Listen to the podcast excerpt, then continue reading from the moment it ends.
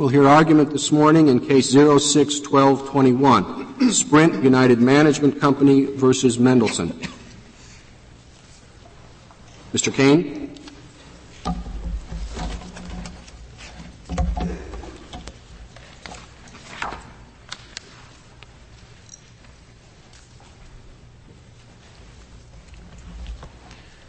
Chief Justice Roberts, and may it please the Court. A basic principle of evidence the need for foundation explains why the Court of Appeals should be reversed. An employment decision is made by the person who made it, the decision maker. If some other person harbors bias, that's unfortunate, but it's not probative of a claim by a plaintiff who's not affected by it. This Court's discrimination cases, both in the employment context and in other contexts, uh, consistently focus on the decision maker's intent, not on the intent of other persons. If you were to read the district court's minute order, and it's just that short minute order, uh, as saying that evidence of pattern and practice simply is not admissible, that would be error, would it not? Would that I'd be error to read it. That, if, if, he, if that had been his ruling, that would have been error. If the district my court, you don't introduce pattern and practice. That, that can't be. Yeah, if the district court had held that under no circumstances could a pattern or practice of discrimination be shown, I think that would have been error. Is there anything in the other parts of the record, colloquy, comments by the district judge, that you think respondents have called to our attention to indicate that he had this sweeping view uh, of? No, I don't think that's what the court was focusing on. Um, the uh, district court focused on the nexus of the disputed witnesses to the plaintiff. Um, the district court did not hand out a cookie cutter ruling at the courthouse door. The district court did not say, uh, oh, this is a discrimination case. Uh, here are the rules of evidence I apply in a discrimination case. What the district court here did was consider Sprint's motion in limine, which was grounded in the evidence that had emerged in discovery in this case. Plaintiff then responded to that motion in limine um, by trying to explain why the evidence was relevant given the facts of this case. Uh, the plaintiff then filed a witness list which explained what each of the disputed witnesses would say in this case, and the plaintiff finally made an offer of proof which again elaborated on what plaintiff contended the disputed witnesses would say in this case. We, we don't really know, do we, what the district court's order was based on, whether it was based on 401 or 403? Uh, it, it, did, did, the district court explain its order at all? Didn't, did it? Uh, the district court did not specifically invoke Rule 403. Um, I think it's, it's, my reading of it is it is grounded in both 401 and 403. Um, the motion in limine relied on both 401 and 403. Uh, the district court told uh, counsel that she wanted the uh, jury to be focusing on the claims of this plaintiff and not be distracted by claims of others. Well, to the extent that it was grounded on 401, it was error, wasn't it? Uh, I don't think so because I don't think there's. Well, if if if you've got three supervisors uh, and one is discriminating and another is discriminating, isn't that some evidence that you're uh, in a, an industrial situation in which discrimination goes on, and therefore doesn't it have the tendency that amounts to relevance under 401? We have here five persons who, out of 15,000. Well, what about my question? The answer to the question is no, it doesn't. Uh, as this court taught in Teamsters, uh, no relevance at all. Uh, a pattern of practice is not established by anecdotes. And what we have here are anecdotes of five persons out of the 15,000. What about my question? Uh, we, we have evidence that there are three supervisors, two of them are, are discriminating. Isn't that some ten- doesn't that have some tendency to indicate that in an equivocal situation, the, the third one was. It may not be strong evidence. It may not win the case. It may not be powerful, but it has the tendency that, that uh, gets you over the, the line on 401, doesn't it? That's why, why I started with the importance of emphasizing foundation, because the, to, to, uh, for I want to em- I want to emphasize my question. Yeah, but for, re- for, re- for relevance to exist, there would have to be a foundational showing. What do you mean by that? You've re- repeated several times there must be must lay a foundation. You recognize, I think, in your reply brief that some other supervisor evidence would be relevant. and admissible, But you, you refer to the foundation. Tell us what you think a proper foundation would be. The foundation, uh, Justice Ginsburg, would be some linkage between the decision-making supervisor and the, the supervisors whose uh, acts or conduct is assailed by the plaintiff. And if there is no showing of nexus other than the fact that they both happen to draw uh, a paycheck. What do you mean by nexus is they, they both work in the same physical facility.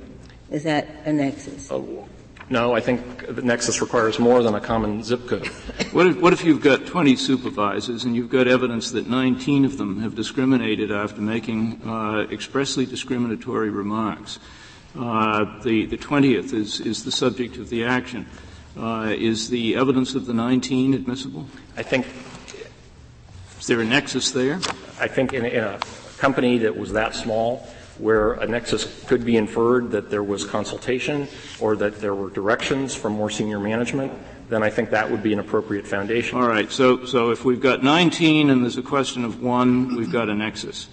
Uh, if we've got three uh, and there's a question two are accounted for as discriminatory and the question is the third, we don't have a nexus. Is that the way you're doing the math? I'm sorry, did I understand your question to be three supervisors in the whole company or three supervisors out of uh, this vast company? At this point, I'm saying three supervisors out of a whole company. Will, will that do it? Um, not absent some reason to believe that they conferred or they received directions. Three supervisors, and that's all there is in the company. That consists of the company. Have we got a nexus then? If there were, if two out of three, I, I think there might be an argument that uh, at least it was a jury question at that, okay. at that stage. But here we're dealing with a 70,000 employee company. We have five witnesses who are principally assailing two persons. Um, so you, you agree that it has to be a case by case determination. There's no absolute rule either way. I think there, there should be a, a guiding principle. And the guiding principle is that other supervisor evidence should be presumptively irrelevant. Uh, and that would be the rule in the normal run of cases, at least in dealing with entities of this magnitude. I assume it would be addressed as it w- was here in a motion in limine. The, the, the, plaintiff would say, here are the witnesses we intend to call, and the company would say, we don't think they're relevant because, as you say, there's no, no connection between them. And then the judge would decide. That's normally that's on the issue of relevance. That's normally how it would present itself, and, and indeed the district court normally would consider Rule 403 considerations at that stage. Excuse well. me, did, did, I mishear you? It's, it's a 7,000 person? Seven, 70,000, 70000, yes. If that's the way to do it, you didn't do it that way, did you? I mean, as I read it on, you, they put in here on 163A, the motion that you made to the district court said that you have to be similarly situated. Plaintiff has to have been similarly situated with other employees, and you put that in quotes, similarly situated. And then you say employees may be similarly situated only if they had the same supervisor. Period. Not, wasn't a period actually, but the rest of the sentence isn't important. Then you cite Aramburu, which is where the Tenth Circuit said that. So I, don't see how you can say this wasn't a 401 case. You were saying they weren't similarly situated, period. And then the district judge virtually quoted those words.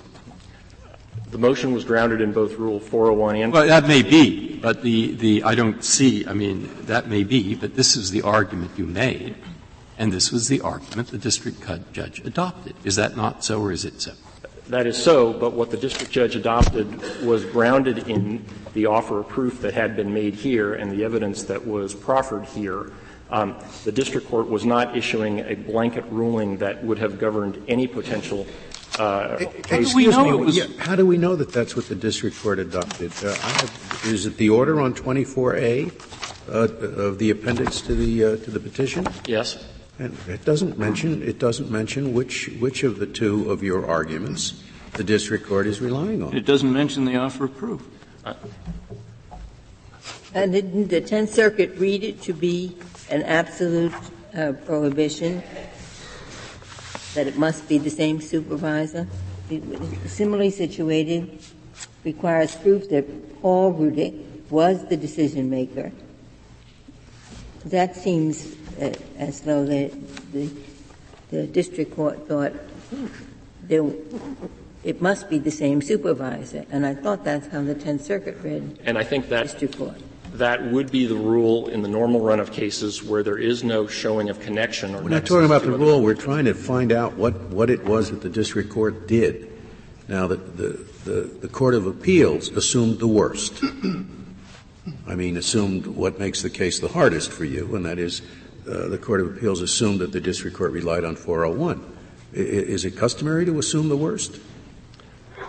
No, I think it would be customary to assume that, particularly on an issue of evidence, that the district court um, was presumptively correct, and that, that If there's any basis on which the district court's decision would have been correct, uh, the, the district court's decision is upheld. it no? could be affirmed on that ground. That's why I don't understand your answer. I'm, I'm confused. What I said, and you seem to agree, is different from what was just said, which you also seem to agree. I thought that you said in your brief that you have to have been, quote, similarly situated. All right? Employees must be similarly situated to plaintiff. That's true, isn't it? I'm quoting the brief from page 163, and then you say employees may be similarly situated only if they had the same supervisor. Then the district court says that plaintiff may offer evidence who are similarly situated to her, and then, quote, similarly situated employees, quote, for the purpose of this ruling, requires proof that Paul Reddick, his supervisor, was the decision maker. That's why I thought it was fairly clear, since he used the same words and substituted the word Paul Reddick for the same supervisor, that he was taking that right from your brief, where you made that general argument and said nothing about the particular case in those sentences. The general rule applies because there was no showing here of any relationship between the decision at issue here and the You, disputed you, witnesses. you want to defend the harder ground, I understand. But what, what Justice Breyer has just said is not necessarily so.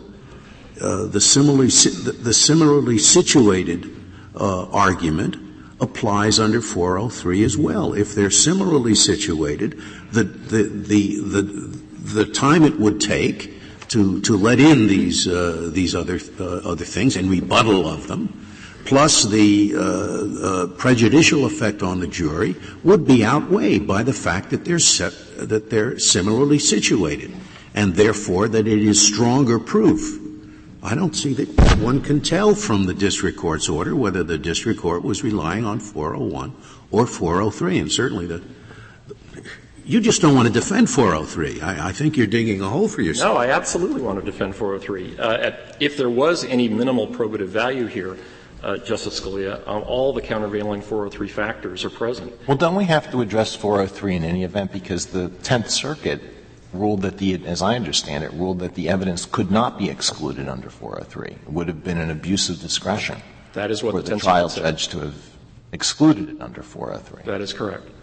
Um, had the, the Me Too evidence been admitted, then uh, we, we would have had to respond with what might be called, you know, not you either evidence. And then the plaintiff would have made a rebuttal to that showing, and we would have had trials within a trial on whether these couple of persons that the plaintiff identified as potential bad actors uh, were in fact bad actors. Would that be done typically at the motion in limine stage? I mean, do you, do you establish whether or not there was discrimination in the Me Too cases uh, at trial or prior to the trial, outside of the juries? I, I think it can happen both ways, and really here it happened both ways too, because although the, it was teed up as a motion in limine, uh, as the trial evolved, the district court um, actually relaxed her ruling and expanded it to permit attacks both on Reddick, who was the direct supervisor, but also decisions made by uh, Blessing, who was Reddick's boss.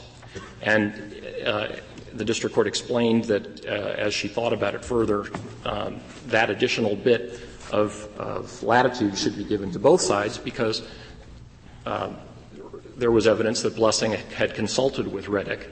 And but that words, didn't present the other supervisor, which I think is more uh, a better way to comprehend this, because Me Too could be 10 witnesses working under the same supervisor. But these two people, as I understand it, were in the direct a chain of supervisory um, command.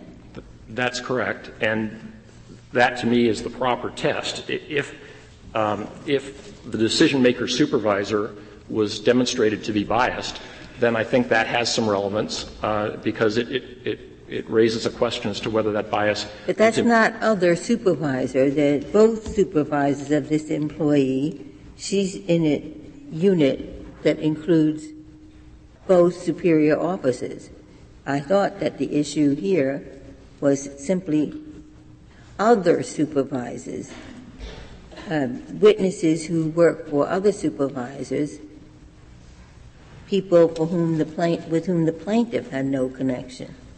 And more importantly, uh, the other supervisors were persons that were not shown to have any connection with the decision maker with respect to this plaintiff. And, and so, yes, if, if you're going to define other supervisor not to include the chain of command, then that is the reason why I think there is no relevance and uh, Rule 403. But you said, I thought you said in your reply brief that other supervisor evidence could be relevant. It could be relevant if there were a showing that the bias on the part of the other supervisors somehow tainted the decision making of the instant uh, decision maker. And for in the cases that, that Ms. Mendelsohn cites in her brief, those are all cases in which um, a directive was given from a more senior official to the decision maker. What we have here are decision makers in far flung areas elsewhere within the company with no showing whatsoever that there's any relationship between them. Um, each of the five disputed witnesses here testified in deposition that they had no information whatsoever to shed about the decision makers with respect to Ms. Mendelsohn. And so in those circumstances, there's no foundational showing of relationship, no foundational showing of nexus. Was there an attempt by the plaintiff during the discovery phase of the case to show other evidence of pattern or practice, statistical evidence, or, or was it was it just these five people? Was that all that the plaintiff presented? It was just these five people. Uh, the only statistics in the case were that the number of per- persons over 50 in this particular uh, unit, the Business Development Strategy Group, actually increased, and that the oldest person at, at any particular level within the Business Development Strategy Group was retained and not laid off. What, what about the spreadsheet evidence? I thought there was some effort to show connection through the uh, spreadsheet showing the age of the dismissed employees? Uh, that spreadsheet was linked to some supervisor named Kennedy, who bore no relationship to this department, no relationship to these decision makers. Um, let's assume, you know, that, that allegation is untested, but let's assume that Mr. Kennedy was correctly identified as a bad actor. Again, that has no relationship. It might have everything to do with any layoff decision made by Kennedy or made by someone Kennedy supervised but it bears no relationship to Ms. Mendelsohn's circumstances because there was no showing that a similar spreadsheet was used by any of her decision makers. Um, let's assume that uh, Kennedy is, is like uh, the two others, Stock and Voorhees, perhaps a bad actor. Uh, that just doesn't shed any meaningful light on uh, the circumstances of the plaintiff here, and even if it did shed some some bit of light. Puzzled. How many bad actors do they have to be before you can draw an inference that someone superior to the bad actor has had a motivating part in the old whole situation? I, I don't know that. A, a I mean, right isn't that what the inference they're trying to prove? Is there's somebody upstairs that told everybody what to do? And they had full and fair discovery to try and demonstrate that. But uh, their own witnesses testified that they, they were unaware of any relationship between um, themselves and their decision maker and the plaintiff and the plaintiff's decision maker. Does the record show in this 70,000 person company how many supervisors there were? Do we know that? No, it doesn't say, uh, Justice Kennedy.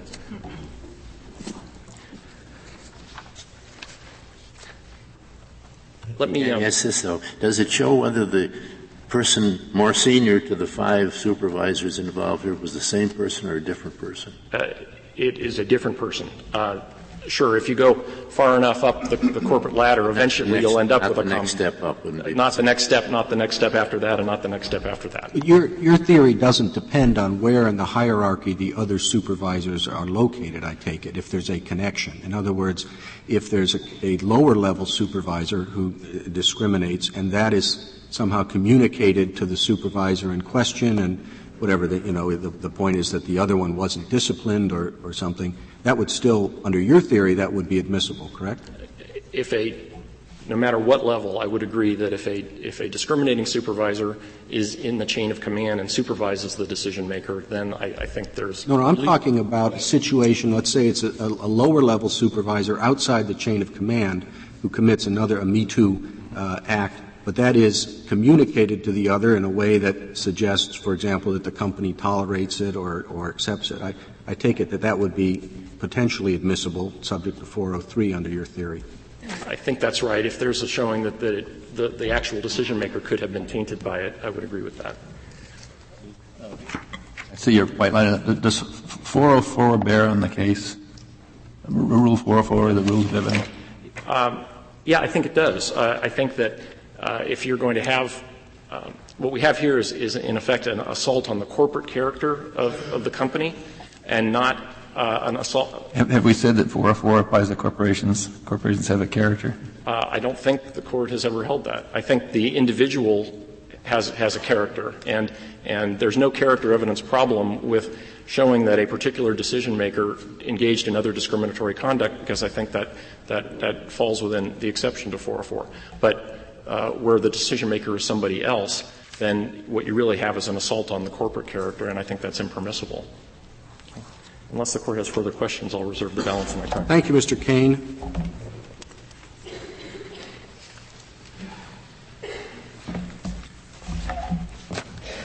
Mr. Garre. Thank you, Mr. Chief Justice, and may it please the court.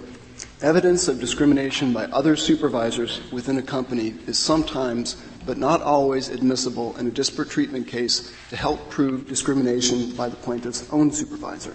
That's under under 401. It's not always admissible, or you need 403 to reach that conclusion. I think you need to look at the evidence under both rules. The first question being whether it meets the minimum evidence threshold in 401, and that's a very low threshold set by the federal rules. And the second question being whether it may be excluded under Rule 403, which would. Would you think there are situations where other supervisor evidence is not admissible under 401 itself? Yes, we do think that there are some instances where other supervisor evidence is not admissible under 401. For example, if you have a large company, you have a plaintiff in the Chicago office claiming that her supervisor had it out for her, and she wants to put on the testimony of, a, of an employee in the Seattle office who two years ago complained that her supervisor had it out for her. We think that that would not be relevant under 401. Well, but, but here you have a, a company of 70,000 people. You have a company of 70,000 people, but you have allegations that supervisors in the same division implementing the same company-wide reduction in force plan in the same time frame and giving similar explanations under similar circumstances engage in discrimination. We think that the district dissenting judge in the Court of Appeals was right to say that evidence of that kind is at least marginally relevant which would then put the focus on whether this evidence could be excluded well, it's, it's hard to see what wouldn't be marginally relevant. You think that's marginally relevant, it, it has to be a different supervisor in a in a different time frame. I mean, sure. Well, I think you've got other situations as well, Justice Scalia. I think we've got a situation of a general comment of discriminatory animus. For example, uh, older people just don't get it. Something like that. I think the, the, by a different supervisor. I think even if that's within the same office, the plaintiff is going to be hard pressed even to meet the minimum relevance threshold. But the relevance threshold, as this court has recognized in the Furnco versus Waters case, in the Huddleston case, this is a broad threshold that allows evidence in, and then we look at the other parts of Article 4 of the Federal Rules of Evidence to see whether it may be excluded. How do you articulate the rule that separates these situations?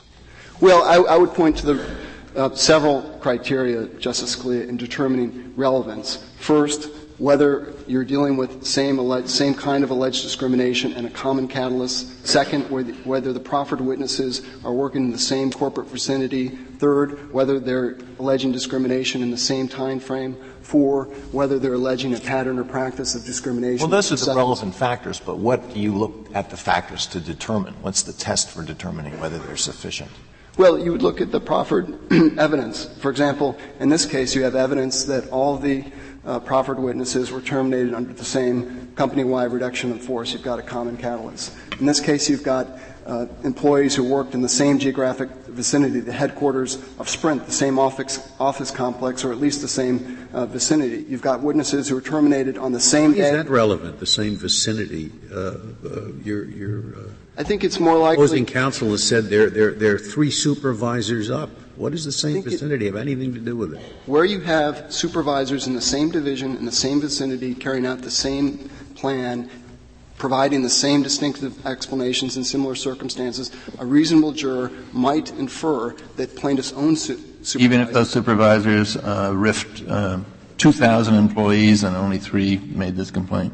Yes, with respect to the minimum threshold of relevance. And keep in mind, no matter how many employees were under the three supervisors, hypothetical case, three supervisors, no matter how many employees were under them, no matter how many employees were risked, the, the three is sufficient so that uh, these witnesses could testify. Well, I, I think if you're talking about pattern of practice, maybe that doesn't, it certainly as a matter of law, that's not going to prove a pattern of practice and the employer can make that argument to the district judge, to the jury, and that evidence could be limited or excluded. If you've got, for example, a, a, super, a proffered witness who's complaining that supervisor in the same complex used the same dis- distinctive explanation that my supervisor gave me. For example, in this case, several of the witnesses were going to testify that their supervisors told them they were being they're removed because their positions were being eliminated, and then they later found out that younger persons assumed their jobs. But I, I take it in, in, this case, and in all cases, that the plaintiff has the burden of laying the foundation for this evidence. Is that not correct? The plaintiff has. And you say the foundation is satisfied if they're the same supervisors in the same division. I, I, I, you want us to write that in, in a case as a rule? The plaintiff without reference to how many employees are involved.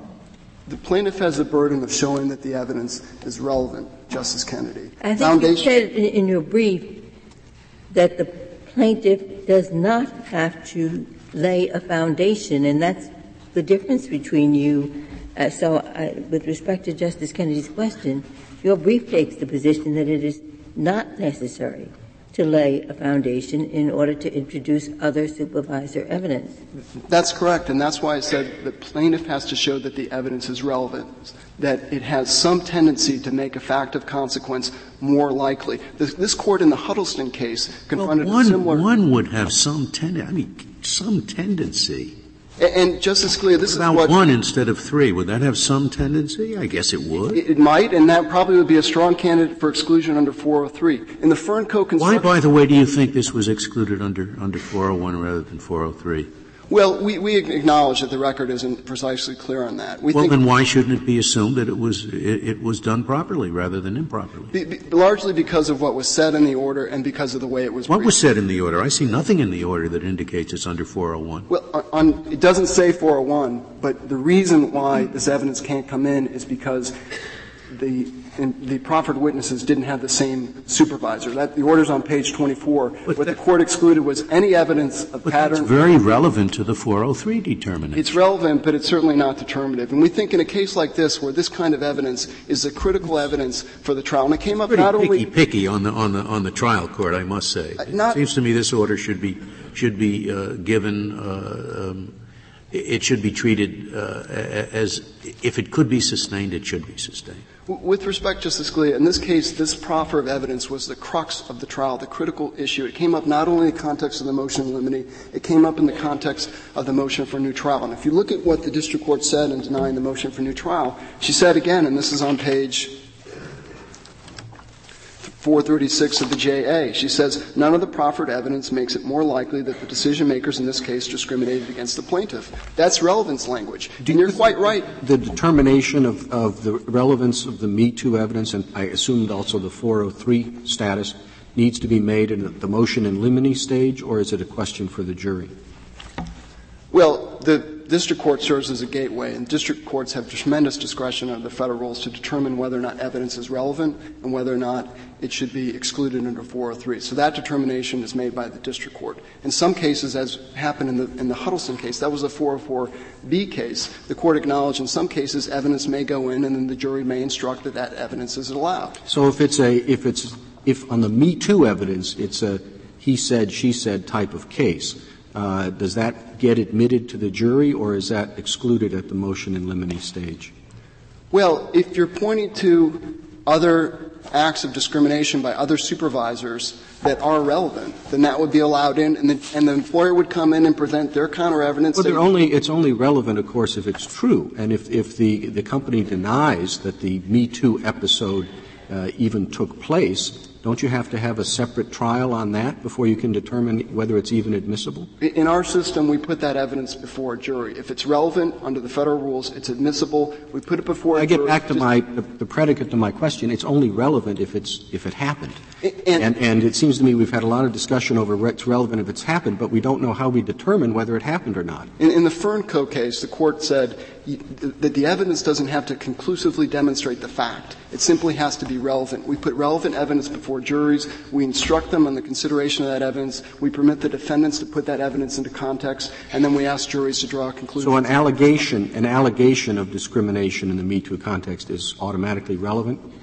No, I think you'd look at it under the relevance threshold, and then I think you'd look at it under 403. 403 is going to exclude a lot of this evidence. It's going to exclude the barely evidence, the barely relevant evidence. But it's, we would expect a trial court in this kind of situation to make some kind of findings as to why this evidence is excludable, and we would expect the Court of Appeals not to undertake a de novo 403 balancing in its own instance. Mr. Garre, do I understand correctly that the reason the Tenth Circuit thought that the district court was ruling under 401, making relevance determination, was that the Court of Appeals had a precedent in the area of employee discipline, and the Tenth Circuit said, well, the district court was following that precedent, but that precedent doesn't apply in this situation. So that's why the Court of Appeals, as I understand it, read the district court as applying an absolute ban. That's correct, and that's the way this case was litigated all the way until the reply brief in this case.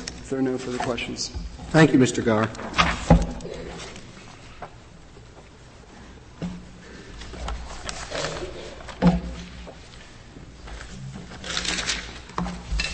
Mr. Egan. Mr. Chief Justice, and may it please the court. If we'll turn to 3A in the White Book, the Court of Appeals properly understood that this was a blanket order based on only one fact. If you weren't supervised by Paul Reddick, it was not admissible.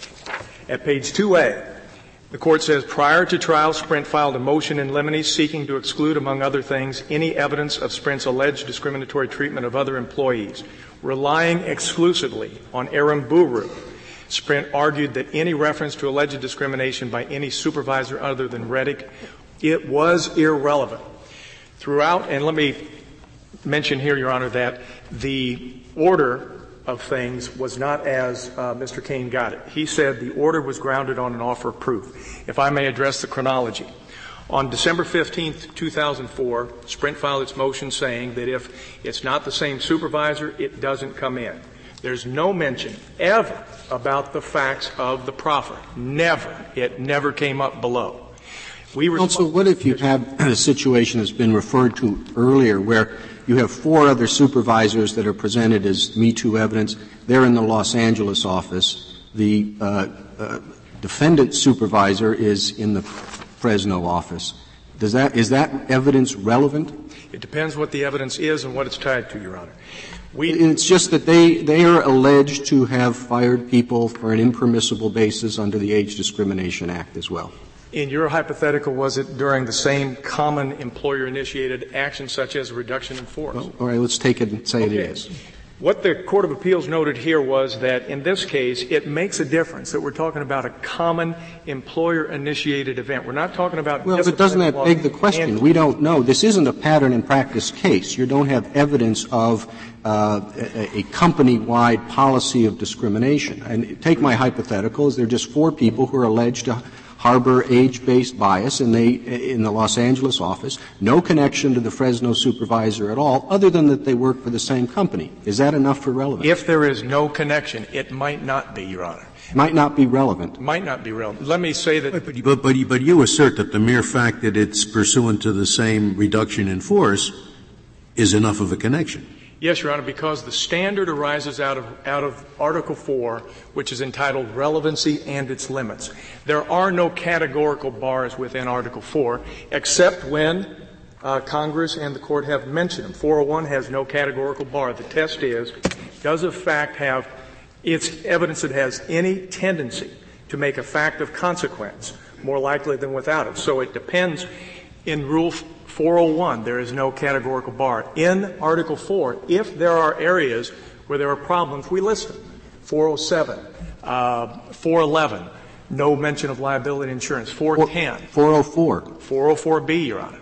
And in this case, the lower courts have used 404. We did not address it. I don't think anybody really did in a brief other than the government mentioned the Huddleston case. The Huddleston case is important because it says that there is no preliminary determination as to whether or not something's relevant. What you do is the court looks at all the evidence. The evidence that Ellen Mendelsohn wanted to offer had connections to it. Well, and suppose you're, if you're right on 401 and 402, would, do we not still have to go on and decide whether it would have been an abuse of discretion for the trial judge to exclude this under 403? Your Honor, I we, believe if we find that it would not have been an abuse of discretion, then how could we affirm the, the Tenth Circuit? Your Honor, I believe that what you have to do is look at what the court did because what the court did was it ruled on what they presented, which was not anything having to do with the weight of the evidence, confusion of issues. There's nothing indicated. And the Court of Appeals uh, quoted its own law that says we are in no position to speculate. As a superintending court, they ruled only one thing a categorical bar of evidence that was before it. And they said, that's wrong, you followed the wrong case law. But I thought they said that it should be admitted. I thought they went to the opposite extreme. I'm not sure that they went to that extreme. Their language is this, Your Honor. They say, based on what we see, and, and they had the proffer in front of them at that time, and they also have the full transcript, which hadn't been talked about, and how Ellen Mendelsohn's case and her theories tied into these people. How did they? Your Honor, in several different ways. Um, barred evidence of culture. We had evidence of culture from open remarks that someone needs to be blessed with lots of runway ahead of them in order to get a good rating. Bonnie Hoops, and being told she was too old for the job right after she receives that memo. Being told openly and repeatedly, I'm too old for the job. That there are too many. Are, are these episodes that were necessarily communicated to the supervisor at issue here? No, Your Honor, but it, this is on the question of culture. So you don't you don't make a you don't suggest that he was even aware of these other uh, anecdotes. We do not suggest, but what we say is that what was going on in the culture, if you've got a supervisor like Ted Stock openly saying, I can't wait for RIFs so that I can get rid of the older people in my department, that supervisor's conclusion we don't even that it's okay. But you're conceding that we don't even know that that comment was communicated in any way to the supervisor at issue here.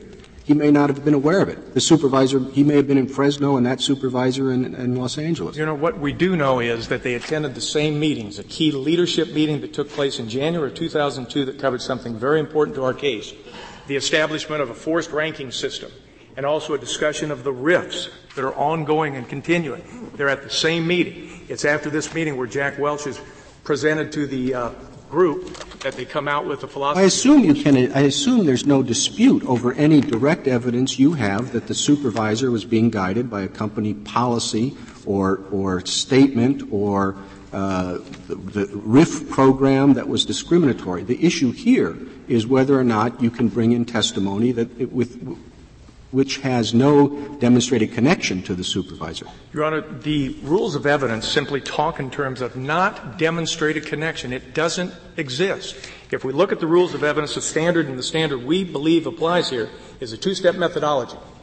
It would be number one, what is the party, the thing the party is trying to prove, such as culture? Is that a subsidiary fact consequence? Something that's been missed in the petitioner's position and even in the district court is that Rule 401 says that you have three levels of evidence. The ultimate issue, and petitioner has always said, this doesn't prove that Reddick discriminated against Mendelsohn. That's the ultimate issue. We had many intermediary facts to which the evidence related. They are facts of consequence, and the evidence had a tendency to show these facts of consequence. So may, may I ask you to elaborate on that? Yes, Your Honor. Uh, I, I went through the to, to, to kind of pin down what the facts of consequence were. I, I went through the offer of proof I, I, don't have my notes in front of me, but I, I, think my recollection is right on this. It struck me that the admissible evidence that was indicated by the offer of proof boils down basically to this. There were three employees uh, who would testify that uh, following their dismissal, some or all of their work was done by a younger person. Yes, sir.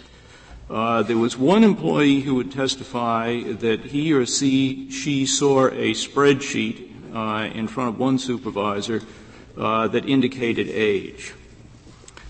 There was one employee uh, who would testify that her immediate supervisor had made discriminate, age discriminatory remarks. And another employee would testify that her supervisor's boss had made age discriminatory remarks.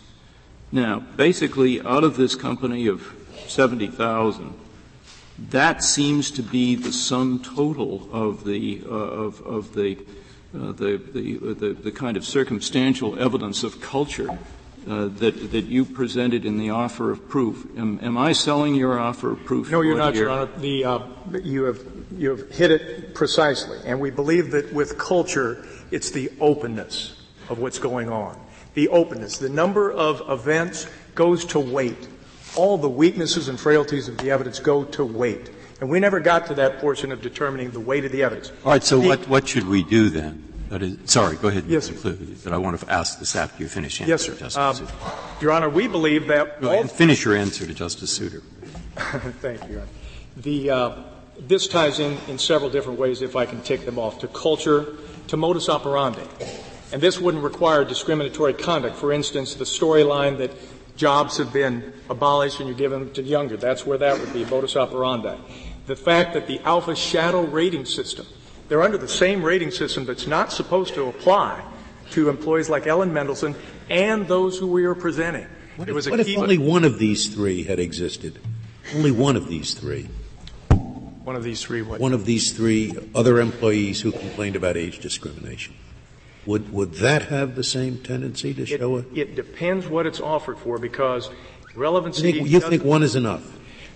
If it's culture, yeah. and it's the CEO saying that we want to bring the average age down, which never happens. Oh, that, but under I'm not talking about somebody up at the top. I'm talking about somebody on the same level as the supervisor that, that you're concerned with. One other supervisor in this in this company of seventy thousand has uh, is accused of having made uh, age discriminatory decisions. Well, if they're just accused, no, Your Honor. The assumption has well, to. All of these are just accused. We have none of this has been proven.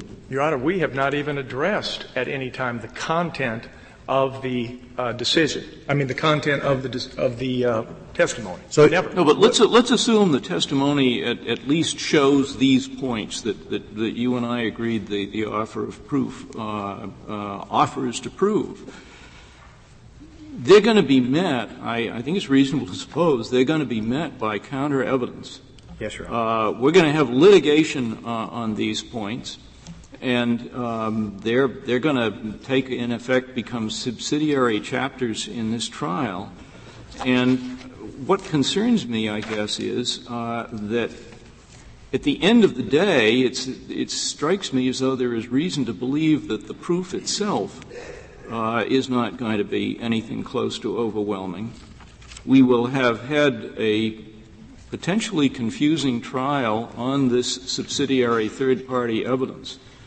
And we seem to be very close, if we have not gotten over the line, uh, of, the, of the subsidiary evidence, in effect, uh, being substantially uh, misleading uh, or, or prejudicial. And, and it, basically, I'm raising a question of weight under 403. What's your response to that? My response, because I'm hearing you talk about the mini, tri- mini trial issues, first of all, as you know, it will not happen here. We had a pretrial January 29, 2007, after, uh, before Sprint had filed its petition for cert, in which we discussed, well, will this be a longer trial? One and a half, maybe two days. Mm-hmm. The fact of many trials, Your Honor, it just doesn't happen that often. You can try joinder cases. I've tried joinder cases with eight plaintiffs, and you handle that with instructions. The answer isn't to keep out possibly probative evidence. The answer is to what, let Sprint put on counter evidence. What happens in this case? Let's say there are five Me Too situations presented, and the court makes a determination in each one and the jury finds uh, for the plaintiff, and then it's appealed, and the, the argument on appeal is, well, in three of those five cases, there wasn't age discrimination, and here's why. And that, and that evidence is when, and the Court of Appeals agrees, yeah, those three cases shouldn't have been admitted. Is that reversible error? Your Honor, I think that what you handle that with is limiting instructions. It would be the evidence of acts or statements of anyone else that you've heard are relevant only to the intent of Paul Reddick. No one would contend that the Bonnie Hoops was cri- no, but the, the, under my hypothetical, in the three cases, the Court of Appeals, let's say, determines that the alleged statements did not occur. That's the argument, saying this was admitted to the jury in three of the five cases, and those statements did not occur. At least that's part of our adversary system, Your Honor, where we have both sides presenting a counter. The super is that reversible error on appeal? That it, five Me Too cases, and the Court of Appeals determines that three did not occur. If it's determined under your hypothetical, that's that's exactly what sort of bothering me about this. You are a trial lawyer. Yes, Your Honor. All right, and I'm not. And what's worrying me most about this is I'll say something that will muck up quite a lot of trials. So therefore, the sentence that jumped out the page here was where the Court of Appeals says that Rule 403's exclusion is an extraordinary remedy that should be spared, used sparingly. Is that a general rule? Because my impression was, and this is why I ask you as a trial lawyer, is that if you take 401 and 402 and read them literally, we'll have trials that last a thousand years. And really that the way the trial judge keeps the trial under control is to say, well, maybe there's some slight tendency here to make a fact more likely than not. But even if that's so, this is a waste of time. And I thought that kind of decision is what trial judges are there to make. Yes, Honor. And then, uh, therefore, I thought that this Court of Appeals is trying to second guess that trial court judge unless that trial court judge is making an absolute rule, which he may have been. But uh, as soon as we get into this case, I thought we might do quite a lot of harm by trying to let the Court of Appeals second guess trial courts on this kind of thing. Now, I'd appreciate your response to that. Yes, Your Honor. That requires, under 403, requires a balancing. And I think you must have, contrary to what all due respect, Justice Scalia is suggesting, Rule 403 is the only rule that expressly says substantially outweighed. We have no evidence here. Well, then how are we going to? I'm not arguing about what it says so much as I'm arguing about who has the right between the Court of Appeals and the trial court to decide. Your Honor. And all I'm worried about, and you tell me if that's the law in the Tenth Circuit or elsewhere. I was an appeals court judge for quite a while, and I think we'd never or not never, but hardly ever second guess a trial judge on that kind of question. Yes, sir. Now, you tell me if the rules are different in the Tenth Circuit. Do they out there uh, second guess trial judges on this kind of question no, all the time? No, Your Honor, but. All right. If they don't normally, why should they here? If this kind of rule is as you say, this kind of evidence is like any other evidence. Any other evidence at all may be relevant or it may not be, depends on the case. Waste of time or not, Depends on the case. Yes, Your Honor.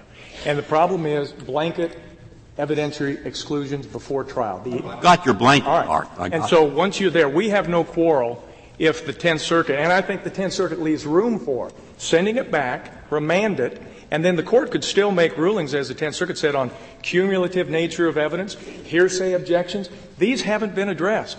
Sprint has been. No, not. I'm saying. Well, you've got my point, but you're just not answering my. I'm point. sorry, Your Honor. I'm not understanding. And I don't want to repeat it.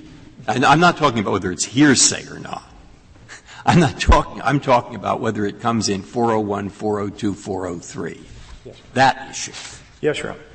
Our, we believe that it does because the evidence has a tendency to make more probable than without the evidence facts of consequence on culture, on impeachment, on pattern, on pretext. That's our standard. We have no indication here that the judge ever engaged in a balancing. None. Mr. Egan, what if I think that had he engaged in a balancing, it would have been an abuse of discretion not to exclude it? What, what, if, what if I think that? Then, then, then what happens with this case? If you believe that it is so clear, then of course that would be, if you believe it w- is so clear that it's an abuse of discretion not to exclude it, then that is the prerogative of the court to do. But it must be done under this standard, Your Honor. That is, the judge looks at the evidence and asks a question like you would for submissibility. What would a reasonable jury say? And is there room for disagreement? If you have federal judges, for instance, who disagree on admissibility. No, but I'm worried about having five trials, uh, you know, one trial turning into six trials. Uh, I mean, those are the factors that I'm concerned about. I understand, Your Honor. And, but let me just say this, if I might. Discrimination cases are important. In the McKennon case, Justice Kennedy wrote for the unanimous court in saying every time a single plaintiff advances the cause and prevails in a discrimination case, it serves the national public purpose. So it's important. And the idea of there being cases on this, the courthouse doors should be open. The decision. No, maybe, so what if I assume your rule cuts the other way? Uh, let's say in this company of uh, seventy thousand or seventeen thousand, whatever it is, there are a thousand supervisors. Four or five are alleged to have discriminated on the basis of age. I assume the company can call the other 995 and say, did, are there any allegations against you? Did you fire people? And did you, in some cases, keep the oldest one? And then they'd have to, you know, they'd say yes. And so the, the Me Too evidence works both ways, right? Absolutely. And that's important because in your court's cases in jurisprudence. So if you're talking about culture, what is the culture of the company if 995 supervisors don't supervise, don't discriminate in their decisions, and five do? Your Honor, the culture, they have the right to bring on evidence, but the trial court retains the discretion. And I hope this answers Justice Breyer's question also. Of course, retains the discretion to keep out marginal evidence. Well, maybe just as an example, you could take Mr. Burrell and Mr. Hoops and explain why their testimony should not have been excluded under 403. As I read through it, the only thing you have as either one of them is that they were replaced by young women in their position. Uh, that's, that's it as far as admissible evidence for either one. Now, if you do that 403 balancing there, why doesn't that lead to exclusion? Because John Burrell's evidence goes to pretext, Your Honor. And pretext under the Reeves case is something that is highly, highly important and highly important to the trial lawyer. His pretext evidence is twofold. He was going to get a job before he knew that he was riffed. He goes to apply for the job after the RIF and he's told, sorry, you've got a secret adverse rating. Now, mind you, the company says we don't use these ratings. Now, in Ellen Mendelsohn's trial, without corroboration, then she's isolated. So that's John Burrell's important testimony in this case. John Hoops, he's told by a vice president, why can't you hire someone younger? Why would you hire someone age 48? Which indicates that at Sprint, it's something that is determined to be okay. So that's. Also, if, if the company can admit evidence uh, to show the opposite of your Me Too evidence by other supervisors, and you say five shows the culture of discrimination, how many are they allowed to admit before uh, to show the opposite culture? Presumably more than five. If they say this isn't representative, you've got to look at these 15 others. I, I can't pick a number, Mr. Chief Justice, and we're not saying that the five proves the fact, as you said, of proven culture, but as evidence that is relevant to it. A reasonable juror no, right, and their and their 15 or 30 or however many is equally relevant. yes, Your Honor. Yes, Your Honor. You said there was going to be a one that there was an agreement that says be a, a, trial for a day or a day and a half. Yes, Your Honor. Was that uh, before or after uh, the, the, the premise that this testimony would not be admitted? That was after the premise that the testimony would not be admitted. But, Your Honor, this was after remand. Well, of course. So then that you, you, you told us, oh, it's going to be done in a day and a half, but it was done in a day and a half because these five were excluded. Oh no, Your Honor, I'm sorry. Uh, you, what happened here was the remand order, the reversal and remand by the Tenth Circuit came down. We have a pretrial because we're going back to trial. We have a trial on January 29, 2007. I mean, excuse me, a pretrial. And at that trial, the court asked, well, will this be a long trial, four week, five week? We say, well, if you open up discovery, if they want to bring people to refute, and Sprint said no. And that's what typically well, I don't think that has any, any bearing on the, the, the, ruling that the trial judge made that's under review in the Court of Appeals of the Tenth Circuit and that we're looking at here. Well, Your Honor, it goes to whether or not saying that there's going to be lengthy trials. It is some evidence, just like you look at what the actual experience is. Look at the cases cited by the defendant. We cited them in our brief where they let in this evidence. They might just have thought that the game isn't worth the candle. Well, Your Honor, that. I mean, you know, they yes. just thought, you know, Yes, we, we've sunk so much money into this case by now, and it's just not worth the rest. That's fine, Your Honor, but they should not take out the legs from the plaintiffs to try to prove their case. We must squeeze And that's every indeed a problem that concerns me. It's not just a question of whether the trial's going to last for three weeks. It's a question of whether, at, the prospect that the trial will last for three weeks, and that they will have to go out and find other people in their organization and depose them and bring them in to show that it's not the culture, they just say, it's not worth the candle. Just, just settle the case and, and get out. I mean, all of these things are relevant to, to how you rule on 403. It seems. Your Honor, we're simply asking for balance because other supervisors. Doesn't, doesn't that get to the point, though? I mean, haven't- hasn't the, the last hour of questioning from the court shown that what really ought to take place here is a remand to the trial court for a 403 balancing? Yes, Your Honor. Okay. And I think that's fine. If I might offer some concluding thoughts because my time's running down. The district court erred in categorically barring all other supervisor evidence. It was a categorical bar. When you get into the chronology and what happened, you'll see no indication otherwise. Neither Rule 401 nor Rule 403 support such a blanket prohibition. As I mentioned under Article 4, there Do is you no think the Court of Appeals erred as well in ruling that the evidence was admissible? Because I, I understand your answer to Justice Souter, it's that there should be a 403 evaluation, and the Court of Appeals didn't allow the district court to undertake that. Your Honor, I think that what the, my reading of the Tenth Circuit, for what it's worth, is that they were looking at the exclusionary order based on the wrong legal rule and said, we're going to reverse that. And that we see nothing that indicates that the evidence is overly prejudicial, since that's basically all they were looking at. There could be, and we assume that there would be, new motions filed upon remand, in which case we'll answer anything going to the merits because we've never been allowed to talk about the content of the testimony itself. Will it be cumulative? Is it overly prejudicial? We, we've And, got and if on the remand that you've conceded is necessary, that will take place uh, in the context of a motion in limine and not, and not in the context of a new trial? It should be in the context of going back and being remanded uh, for the court maybe to make determination, but the, our position is in the context of a new trial. The court can address any new motion that hasn't been made. So you think a new trial is required uh, for the district court to make the 403 determination? I think that you have to get back before the district court procedurally. Has this court said that 403 determinations must always be made on the record? No, Your Honor, you haven't said that they should be on the record, but we're not asking for that. We're asking for some indication of what. Well, I thought that's precisely what you're saying. There's been no balancing shown, that he didn't do the balancing. Well, Your Honor, there should, we believe, if you, as you write the opinion, there should be, uh, the, the court should show their work. You know, it's something that I was taught in grade school. Show your work so we know what you did rule on. They should follow the rules as well. It seems very strange to me that we, that you- there, there, there's been, the case went to the jury without the evidence you wanted to get in. The jury found for the company. Now, if, if the, if the trial court is going to ex- properly exclude the evidence under 403, we should then have the very same trial with a new jury? That doesn't seem. No, Your Honor, if I may answer that question. The only thing that can't happen on remand, I want to make sure this is clear, is that the judge can't exclude on the same basis that caused the problem the first time. That is, well, it's not Reddick, it's excluded. Not Reddick, it's excluded. Any other factors would be open.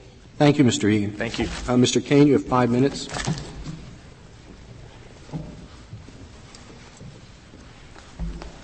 Uh, Let me begin by addressing um, Justice Kennedy's question about uh, the Rule 403 issue.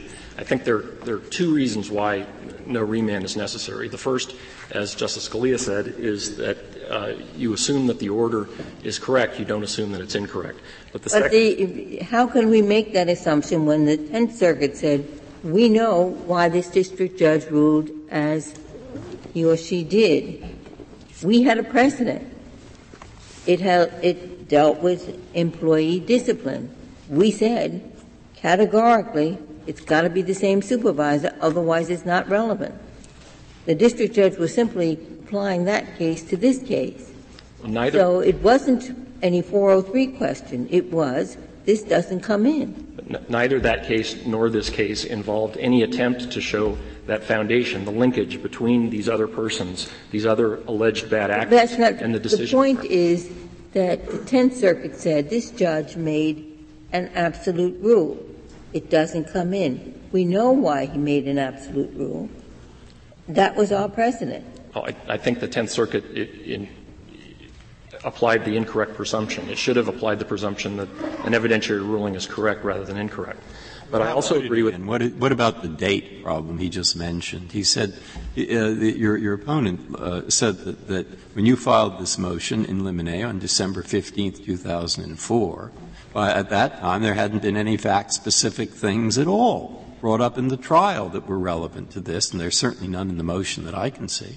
Well, that always will be true in the case of a motion in limine, but the motion in limine anticipated the specific evidence that had emerged in discovery. Well, where does it say? I can't find in the motion, though there is something on disparate impact, anything that says, well, you see, I don't know about the general mine run of cases, but in this particular case, uh, it's not uh, uh, sufficiently material. It's a waste. It's not a. It's a, it's a waste of time. Now, I just can't find that. I don't think district judges can be expected to, you know, write opinions that are uh, to be affirmed to be worthy of publication in F subsecond. I think that the district court considers the evidence thrown at him or her, and in this case, all that. Did anyone argue that before December 15th, 2004, that we don't know about the mine run of cases? But this case, in fact, it's a waste of time. Did anyone argue that before December 15th, 2004? Well, that's the time when the parties I'm asking getting ready. Yes or no? Did they? No. Did, no. Because that's when the court considered motions in limine. Um, the court was not uh, setting standards in anticipation of the trial until the trial. You said there were two points about 403. yeah, the second is I agree with uh, Justice Alito's observation, or at least I think it was his observation, that uh, it would have been abuse, an abuse of discretion to admit this evidence uh, anyway, and so that gets you easily by the 403 issue.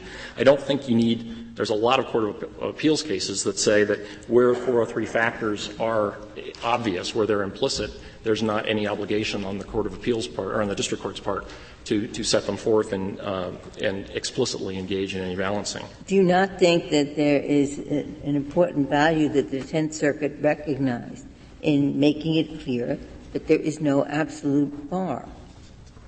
Uh, if we just assume in favor of the district court when we don't know that the district court didn't take it as an absolute rule, that this is a point of law that should be clarified for the benefit of district courts. Either there's a categorical bar or there's not. And I think that absent some showing of relationship, of nexus, uh, then the, the, presumptive rule in the run of cases should be that this evidence should not be admitted.